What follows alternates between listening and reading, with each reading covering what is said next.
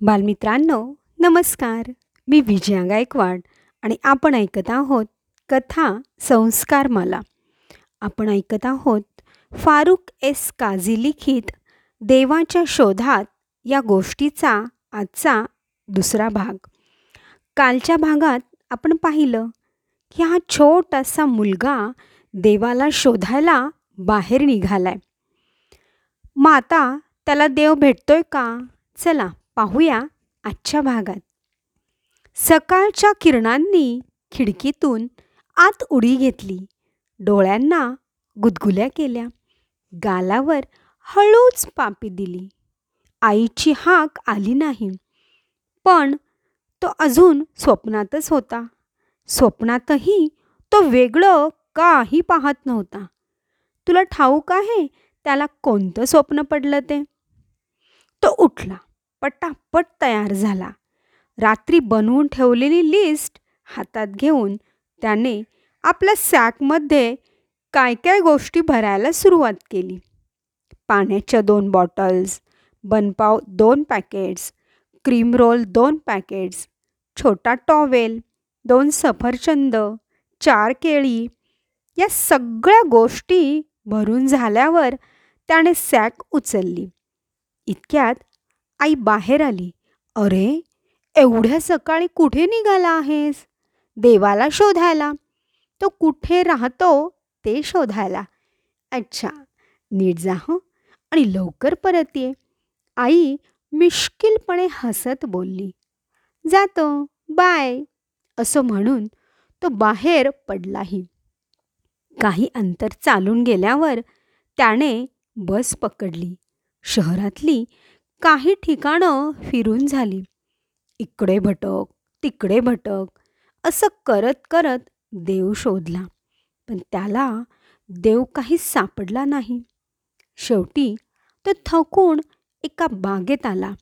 तो प्रचंड थकला होता. भूक लागली होती.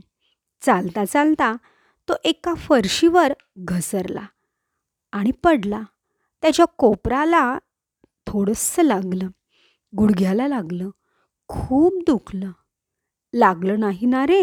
ही फरशी जरा निसरडी आहे. सांभाळून चालावं लागतं.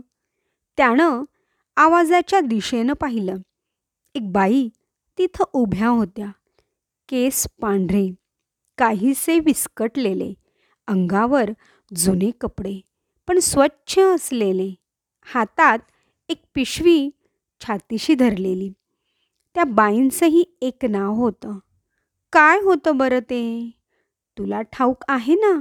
मग तूच त्यांना एक छानसं नाव दे. त्या बाईंनी त्याला हात दिला आणि शेजारच्या बाकावर बसवलं. त्या स्वतः त्याच्या शेजारी थोड्या अंतरावर बसल्या. त्याला कमालीची भूक लागलेली. त्याने एक सफरचंद काढलं आणि खायला सुरुवात केली. तो पहिला घास घेणार. इतक्यात त्याला शेजारी बसलेल्या त्या बाईंची आठवण झाली. त्याने हातातलं सफरचंद त्यांना देऊ केलं. त्या बाईंच्या चेहऱ्यावर सुंदर हसू होतं. मुलाला ते हसू फारच सुंदर वाटलं. जगातलं सर्वात भारी हसू. त्यांनी ते सफरचंद घेतलं खाल्लं. मग त्याने पाणी दिलं. त्यांनी पाणीही प्यायलं. बाई सकाळपासून उपाशी असलेल्या दिसत होत्या. पोटाला आराम मिळाला आणि म्हणून आता त्या पुन्हा छानसं हसल्या. खाऊन होताच मुलगा सॅक उचलून चालायला लागला. त्या बाईंना त्याने घट्ट मिठी मारली. मी जातो आता. संध्याकाळ झाली. बाय. असं म्हणत तो धावतच बस स्टॉपकडे गेला. त्या बाई उशीरपर्यंत त्याच्याकडे टक लावून पाहत होत्या. मुलगा घरी परत आला. सापडला का देव? कुठे राहतो? आईनं कुतूहलानं विचारलं. हो सापडला. तुला माहिती आहे देव हा एक बाई माणूस आहे. त्यांच्या हास्य इतकं सुंदर या जगात काहीच नसेल.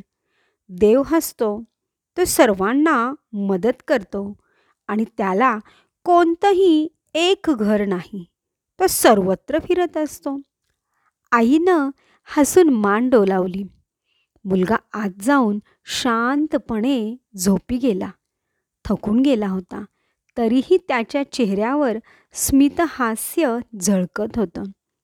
बागेतून त्या बाई आपली पिशवी सांभाळत सांभाळत एका झाडाखाली आल्या. तिथे दुसऱ्या एक बाई बसलेल्या होत्या. त्यांच्या हातात एक पाटी होती. त्यावर लिहिलेलं होतं नीड मनी फॉर फूड.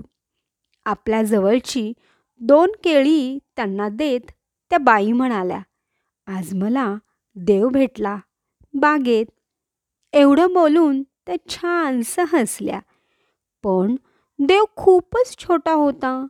मी तर समजत होते की देव खूप म्हातारा असतो म्हणून. पण तो तर एक गोड छोकरा आहे जो दुसऱ्यांची काळजी घेतो. खूप छान बोलतो. मला त्याने भिकारी म्हणून टाळलं नाही. उलट मला घट्ट मिठी मारली. मला खूप खायला दिलं. पण त्याने सगळ्या वस्तू दोघांसाठी आणलेल्या होत्या. दोघांसाठी? पण तो तर एकटाच होता ना. दुसऱ्या बाईंनी अगदी नवलानं विचारलं हो एकटाच होता. मी विचारलं सुद्धा त्याला या दुसऱ्या वस्तू कुणासाठी? तर तो काय म्हणाला माहिती आहे त्या बाई पुन्हा गोड हसल्या. त्या म्हणाल्या म्हणतो कसा तुमच्यासाठीच आणले आहेत त्या वस्तू. तुम्हालाच तर शोधायला बाहेर पडलो होतो. खूप गोड छोकरा. आज मी देव पाहिला. धन्य झाले. सांजेचा वारा आता हळुवारपणे चेहऱ्यावर आणि केसातून वाहत होता.